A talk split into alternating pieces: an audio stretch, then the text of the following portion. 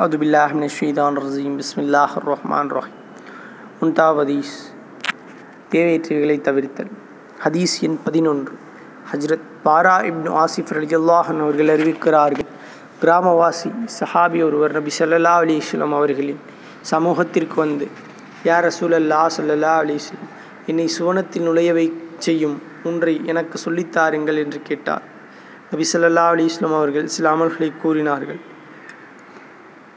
அவற்றில் அடிமையை உரிமை விடுதல், கடனாளியை கடன் சுமையிலிருந்து விடுவித்தல், உங்களுடைய ஆடு மாடு ஒட்டகத்தின் பாலிலிருந்து பலனடைய மற்றவர்களுக்கு அதை கொடுத்து உதவுதல் என்பவையும் அடங்கும்.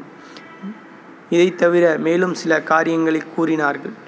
அதன் பிறகு, இவைகளை செய்ய உமக்கு இயலவில்லையானால் தீய பேச்சுகள் பேசுவதை விட்டும் உமது நாவை கட்டுப்படுத்துவீராக என்று கூறினார்கள்.